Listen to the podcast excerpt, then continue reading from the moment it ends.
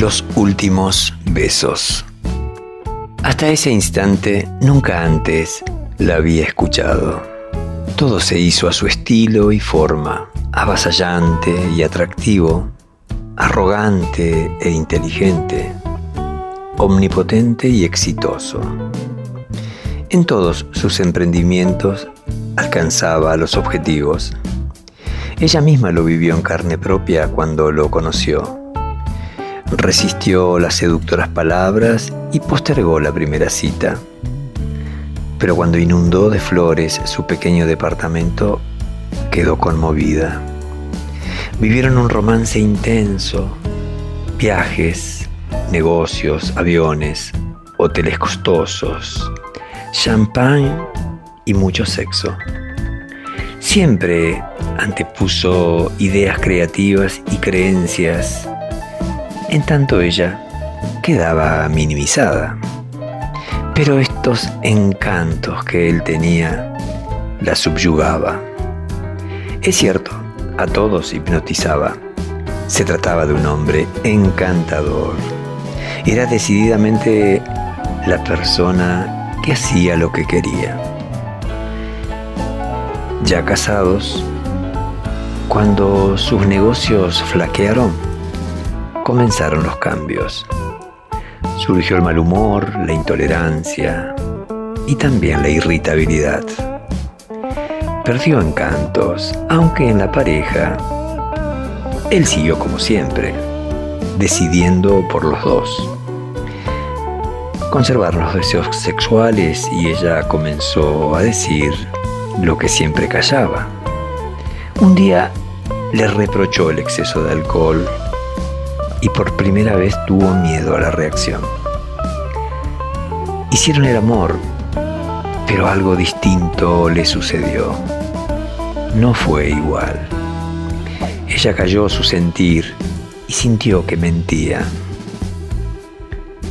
El desencanto fue en aumento.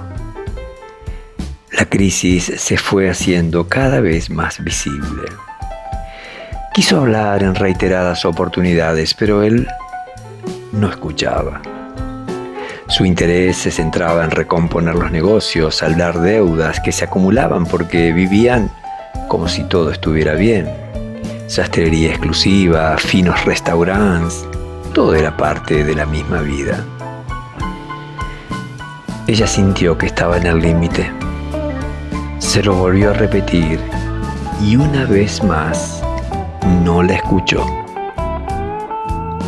Hasta este instante, que fue después de una salida social. Frente al espejo del vestidor, ella se quitó los pendientes con lágrimas. No quería dormir con él. Por eso evitó también la sugestiva lencería, aunque su cuerpo, su cuerpo emanaba erotismo. Él la contempló extasiado. Vio su espalda que destacaba el, ahu- el ahuecamiento de la cintura antes del glúteo. Se detuvo en el vaivén de los senos cuando alisaba el cabello. La ropa de dormir no tenía encajes, pero la seda destacaba las surgentes turgencias. Cuando al fin ella llegó a la cama, apagó la luz para evitar la intimidad. Él la encendió. Apoyó su mano en la entrepierna y quiso besarla. Ella corrió la mejilla. Él la buscó de nuevo.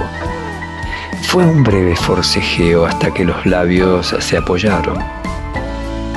No pudo abrirlas para el beso, pero sí para las palabras. Le dijo simplemente: me quiero separar. No te quiero más. Parecía suficiente y en verdad lo era. Pero él siempre hizo lo que quiso. Excitado, insistió. Sus manos buscaron aberturas. Ella quería irse.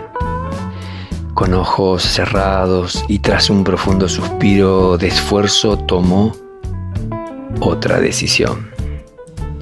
Se montó sobre su cuerpo.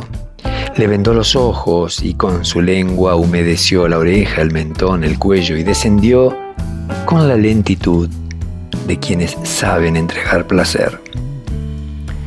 Se detuvo en los muslos, llegó a los pies, le besó de a uno cada dedo y luego ascendió, presurosa, haciendo sentir como surcos sus pechos y como guía la boca. Ancló en el vértice, donde el placer acumulado se exponía expectante. Él con sus manos le oprimió la cabeza contra sus deseos urgentes y antes que la energía se desborde, ella retiró los labios abiertos, acomodó las rodillas para sentarse sobre la virilidad que nada sospechaba. Se movió con una cadencia oriental lenta y progresiva, subió y bajó, haciendo conocer sus profundidades extremas. Él gimió de placer.